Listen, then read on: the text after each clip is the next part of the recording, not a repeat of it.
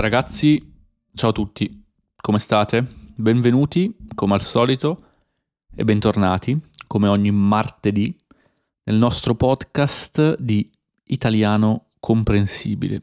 Il mio nome è Simone, per chi non mi conoscesse mi trovate su simonepols.com dove trovate anche articoli per imparare l'italiano, le trascrizioni nel nostro programma membership e altre cosucce interessanti per imparare l'italiano. Cosucce, ragazzi, oppure cosette o cosine. Sapete che a noi in italiano piace storpiare un po' le parole, cambiare un po' il finale delle parole, no? Cosa, cose, e poi le cose possono diventare grosse, delle cosone o delle cosine o delle cosucce, che è carino, no?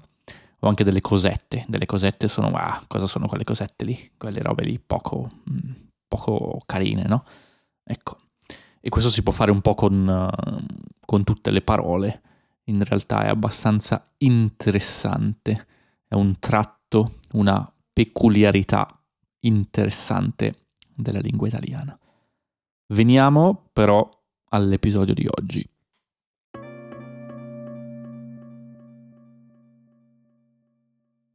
Allora ragazzi, eccoci, eccoci, eccoci. Di cosa vi parlo oggi? Ma oggi mi piacerebbe parlarvi del corso che ho fatto su uh, Coursera che si chiama Learning How to Learn, ovvero imparare a imparare.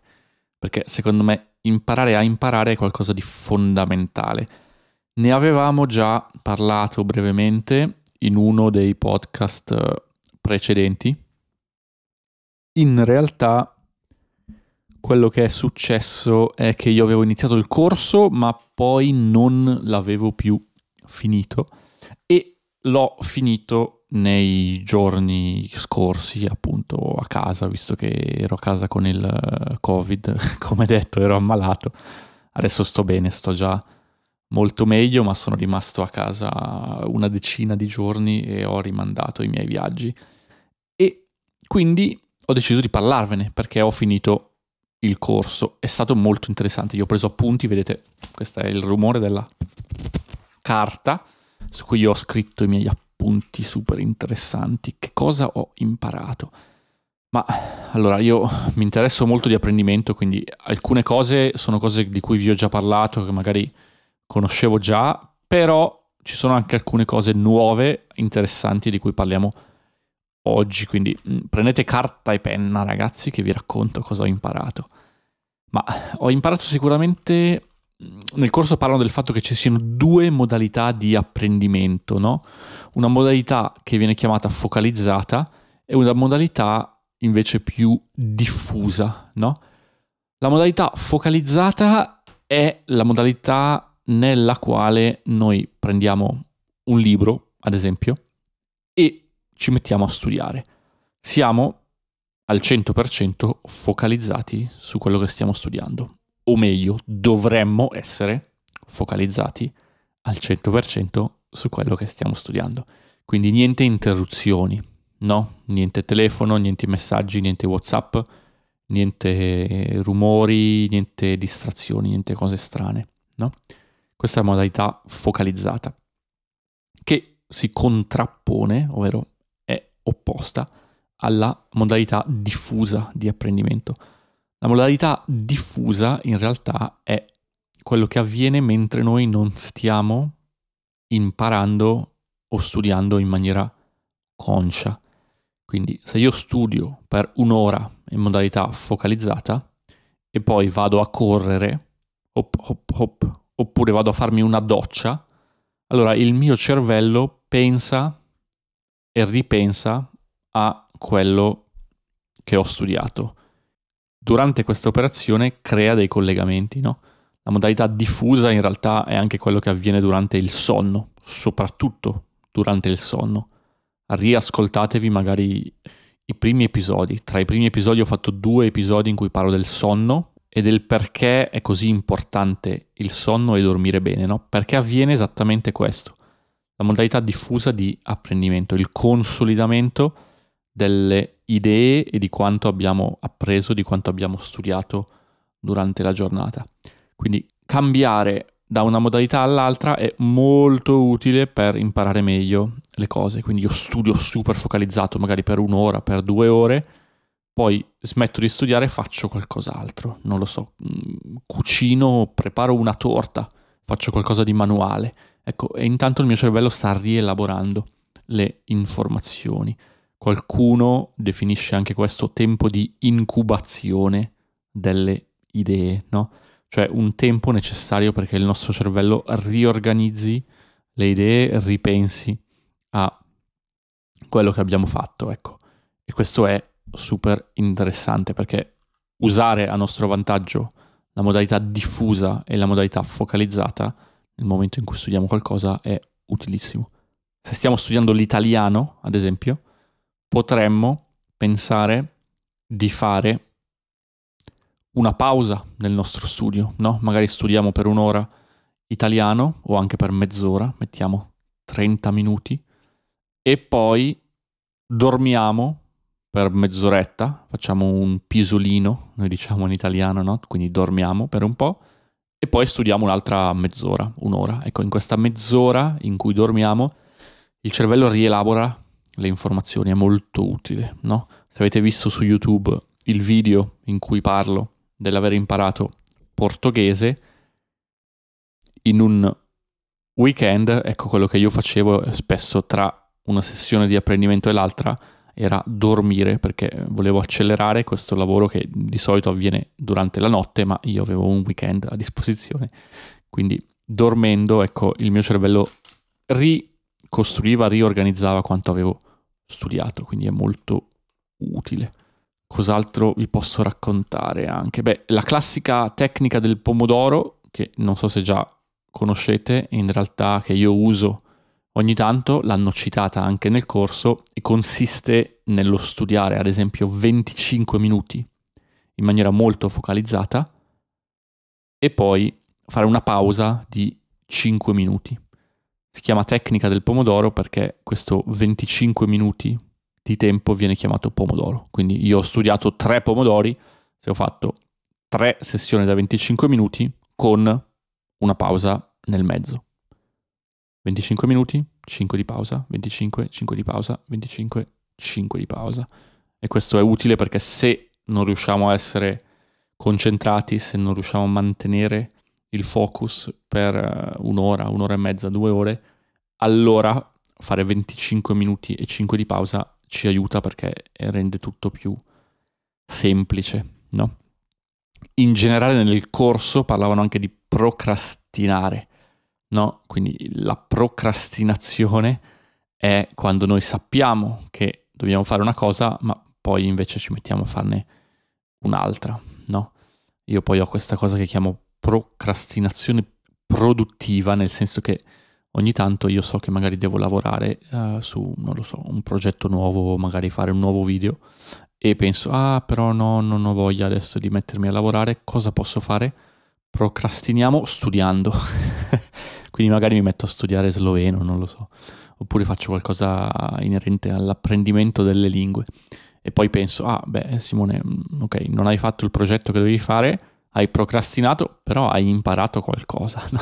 Quindi forse è una forma migliore di um, procrastinare che non dire ok, non faccio niente, mi metto a guardare un film oppure non lo so, uh, mi metto a leggere 685.000 articoli su Wikipedia, um, però comunque l'idea non è quella, no? E noi procrastiniamo perché? Procrastiniamo perché in realtà il nostro cervello vuole una qualche ricompensa, no? Una, una, ricompensa significa se io faccio una cosa, allora ottengo un premio. Nel momento in cui ci mettiamo a fare una cosa che non abbiamo voglia di fare, il nostro cervello pensa, oh, pff, non ho voglia. E ecco perché procrastiniamo, perché passiamo dal fare una cosa che non vogliamo fare, che non abbiamo voglia di fare, ad una che invece ci piace di più. Quindi nel breve termine, nel momento in cui ci mettiamo a farla, il nostro cervello dice ah che bello, sto facendo una cosa che mi piace. No. In realtà però a lungo termine, se io ogni volta che devo fare una cosa, pensiamo a uno studente universitario, se ogni volta che lo studente deve studiare dice no, studio domani, oggi vado a mm, giocare, ecco che allora non, cioè, non finirà più l'università questo povero studente, no? Quindi nel breve termine, sì, il cervello è contento, ma nel lungo termine ci stiamo danneggiando.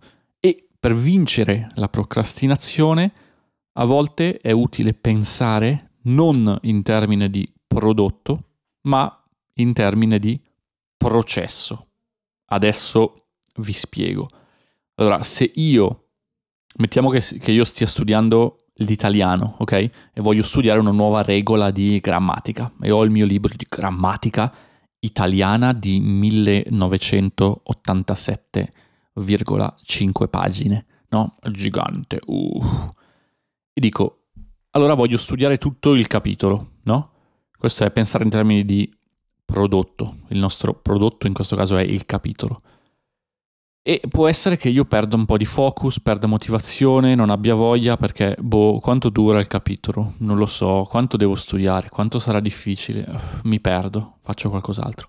È più semplice pensare in termini di processo, ovvero oggi mi metto a studiare l'italiano, questo capitolo del libro di italiano, per 30 minuti. Quindi so che per mezz'ora studio italiano e poi farò qualcos'altro. Quindi non è importante in questa mezz'ora se finisco il capitolo, dove arrivo, quanto ho studiato, cosa ho studiato. So che mi sono messo giù e per mezz'ora ho studiato l'italiano. Questo ci aiuta perché il nostro cervello, diciamo, ecco, a lui piace di più l'idea del processo perché dice, ah, caspita, allora dopo questa mezz'ora, dopo 30 minuti, ho raggiunto il mio obiettivo. L'obiettivo era studiare 30 minuti, punto no? Mm, è più chiaro questo obiettivo per il cervello. Ovviamente possiamo migliorare ancora questa cosa dandoci una ricompensa, ovvero se studio per mezz'ora, se studio per 30 minuti, allora mi mangio un cioccolato. Mmm, che buono il cioccolato. Ce l'ho qua di fianco al, al computer in realtà perché a me piace moltissimo il cioccolato, quindi lo mangio spesso. Fa anche bene al cervello. Potremmo fare tutto un episodio del podcast, ragazzi, solo a parlare di cioccolato, ma questo magari lo facciamo un'altra volta. Adesso mi verso un po' d'acqua. Quindi questa è un'ottima idea per evitare di procrastinare. Cos'altro vi posso raccontare, ragazzi? Ah, parlavano di chunking. No, chunking significa dividere un concetto in concetti più piccoli, no? Dall'inglese chunk, un, un pezzettino, no? Quindi se devo studiare un concetto che è molto grande, che ha all'interno tante cose complesse, io non inizio a studiare questo concetto direttamente, ma inizio a studiare le piccole componenti di questo oggetto, di questa cosa, no? Mm, se facciamo il riferimento alle lingue, allo studio delle lingue, che cosa significa fare chunking? Ma significa che, ad esempio, prima di uh, leggermi un intero testo difficile in italiano, allora magari mm, inizierò leggendo un testo un po' più semplice. Prima di iniziare a leggere un testo più semplice, leggerò delle frasi.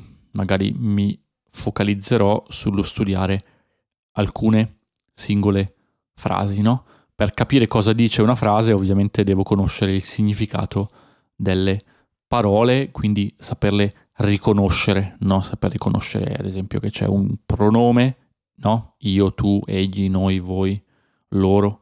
Ecco, questi sono tutti pronomi, che c'è un verbo, eccetera, no?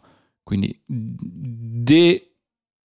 quindi di fatto scompongo un concetto più complesso in una serie di concetti più semplici o più facili da ricordare no?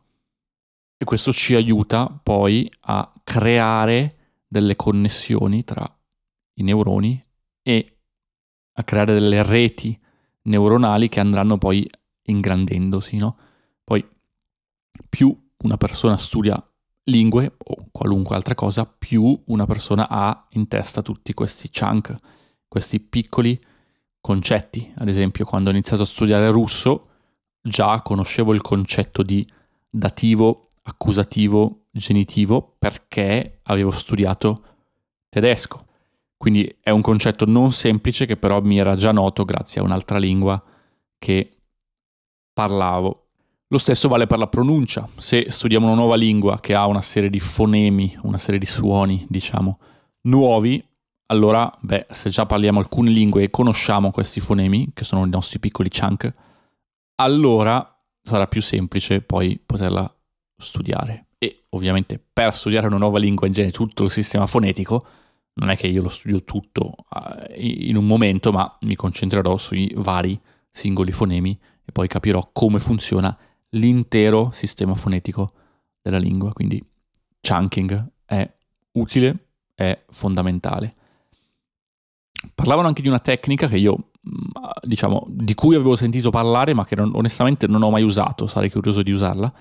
La tecnica di Feynman. No? Feynman è stato un uh, premio Nobel per la fisica, una mente brillante, e lui, quando non capiva una cosa, iniziava a scrivere su un foglio, prendeva un foglio di carta e scriveva questa cosa come se dovesse spiegarla a delle altre persone.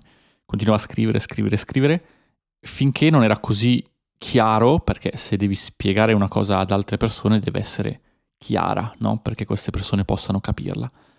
E ovviamente fare questo esercizio lo aiutava a capire una cosa che prima non riusciva a capire. Quindi se state studiando qualcosa di complesso e non riuscite a capirlo, allora può essere un'idea utile, no? O provare a spiegarlo a qualcun altro, mm, semplicemente a un amico o a qualcuno nella vostra famiglia, gli dite, ehi, ascolta, ti spiego una roba, ascoltami un secondo. Oppure ve la scrivete su un foglio e cercate di spiegarla. E questo vi aiuta a fare chiarezza mentale. Perché scrivendo vi accorgete, ah, cos'è che mi manca? Non riesco a spiegarla perché? Ah, perché non ho capito bene questo concetto. Bene, andiamo a vedere perché andiamo ad approfondirlo, andiamo a studiarlo un po' meglio.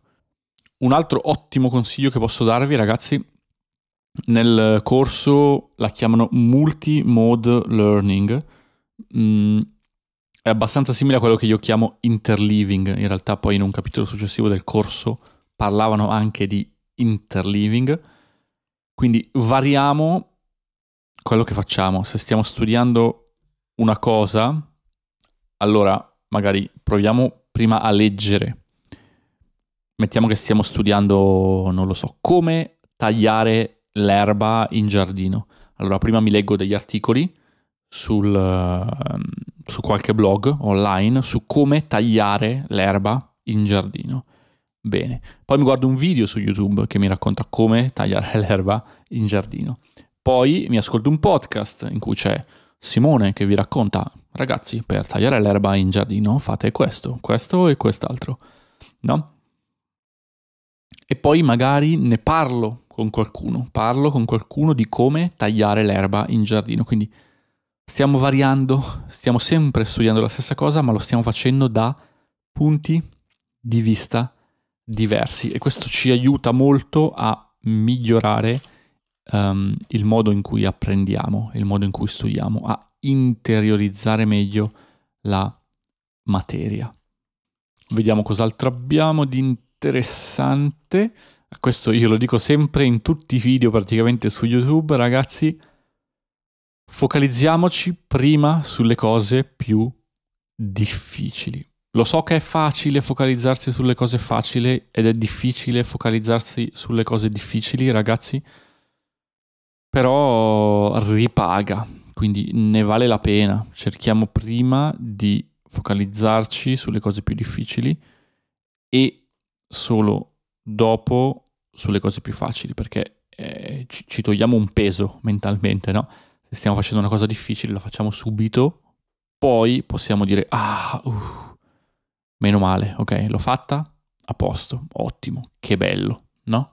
Ecco, questo è veramente ottimo. Quindi cerchiamo di partire dalle cose più difficili. Cerchiamo di pianificare. Nel corso consigliavano di pianificare il giorno prima, no? Quindi se io domani devo studiare qualcosa, allora oggi, stasera, pianifico, mi faccio una to-do list con tutte le cose che devo fare. Io di solito lo faccio la domenica sera, quindi la domenica sera pianifico le cose che farò la settimana successiva, le cose che dovrò studiare, le cose su cui dovrò lavorare. In questo modo ho i miei obiettivi abbastanza chiari e so che cosa devo fare quando e poi seguo il piano. Questo perché se separiamo di solito la fase della pianificazione dalla fase in cui ci mettiamo a fare le cose, a studiare o a lavorare, ci aiuta mentalmente perché a livello di energia ci serve molta meno energia per davvero iniziare a fare quello che dobbiamo fare se l'abbiamo pianificato in anticipo, perché se no, come al solito, siamo un po' pigri. Io perlomeno sono pigro e dico, ah, non ho voglia di farlo, lo faccio un'altra volta, lasciamo perdere, no? Quindi diventa complesso. Un altro concetto di cui vorrei parlarvi, ragazzi, è quello dell'Einstellung, che è una parola tedesca che significa, potremmo tradurla un po' in inglese come mindset, in questo caso questione di mentalità, di come pensiamo, di come vediamo le cose, no? E in sostanza questo problema legato all'Einstellung è che noi, se conosciamo già abbastanza bene un tema, una materia, allora abbiamo un'idea in testa di come, di come lo vediamo, no? E questo ci limita nel risolvere un problema utilizzando dei nuovi metodi o delle nuove idee o il, quello che viene definito il pensiero laterale, no? Quindi noi abbiamo sempre fatto una cosa in un certo modo, ha sempre funzionato in un certo modo, tendiamo sempre a farla nello stesso modo, che non vuol dire però che sia sempre il modo migliore per fare le cose. Magari c'è un'idea nuova che potremmo considerare, ma non la vediamo quasi perché siamo bloccati nel nostro tipo di mindset, di mentalità, abbiamo questo Einstellung. Ed è fondamentale invece accogliere le nuove idee, le nuove idee sono benvenute, ecco perché è così importante ad esempio lavorare in team, no? lavorare in squadra con delle altre persone. Come possiamo superare il problema dell'Einstellung? Ma ad esempio interrompendo quello che stiamo facendo, se stiamo studiando e stiamo cercando di risolvere un problema e non riusciamo a risolverlo, beh, allora potremmo semplicemente interrompere l'attività per, non lo so, 5 minuti e poi tornare sul problema, perché magari lo vediamo da un altro punto di vista. O possiamo anche cercare di pensare a un'idea stupida, no? Perché magari un'idea che ci sembra stupida, quando ci pensiamo, se poi la analizziamo davvero, magari poi non era così stupida, magari era un'idea interessante. In generale, però, per diventare degli studenti migliori o, delle persone che apprendono in modo migliore, è fondamentale fare esercizio fisico e penso che ne abbiamo parlato più che abbastanza durante il podcast, ci sono almeno due o tre episodi in cui racconto quanto sia fondamentale fare esercizio fisico ma, e questo è fondamentale ragazzi, scrivetevelo, stampatevelo, lo appendete al muro, responsabilizzarsi, quindi siamo noi come studenti, in quanto studenti che siamo padroni del nostro percorso di apprendimento, siamo noi che decidiamo come, quando e che cosa studiare. Ok? Ci possono essere insegnanti, libri, coach, persone che ci aiutano, qual- qualunque tipo di guru che sa tutto dell'apprendimento, ma chiunque ci dà delle linee guida, ragazzi, siamo noi, in prima persona sono io, Simone, o sei tu che mi stai ascoltando? Sì, proprio tu, esatto, tu in questo momento, che devi prendere controllo totale del tuo apprendimento e decidere come portare avanti il tuo apprendimento, che se vuol dire che se un giorno sei stanco ti riposi, che vuol dire che se invece un giorno ti senti di studiare tutta la notte perché sei carico di energia, puoi farlo tranquillamente, che se pensi che per te sia meglio studiare in un certo modo piuttosto che in un altro, mm, fallo, testalo, prova, sperimentiamo ragazzi, sperimentate perché imparare qualcosa di nuovo è bellissimo, è stupendo, è un viaggio infinito e io con questa perla vi lascio, vi saluto e noi ci sentiamo la prossima settimana. Grazie a tutti ragazzi, se vi è piaciuto il podcast piazzatemi un like. No, non mi piazzate un like perché non è un video su YouTube, ma mi mettete le stelline. Piazzatemi un rating su Spotify o su Apple Podcast o su qualunque piattaforma. Grazie e un abbraccio grande. Ciao a tutti.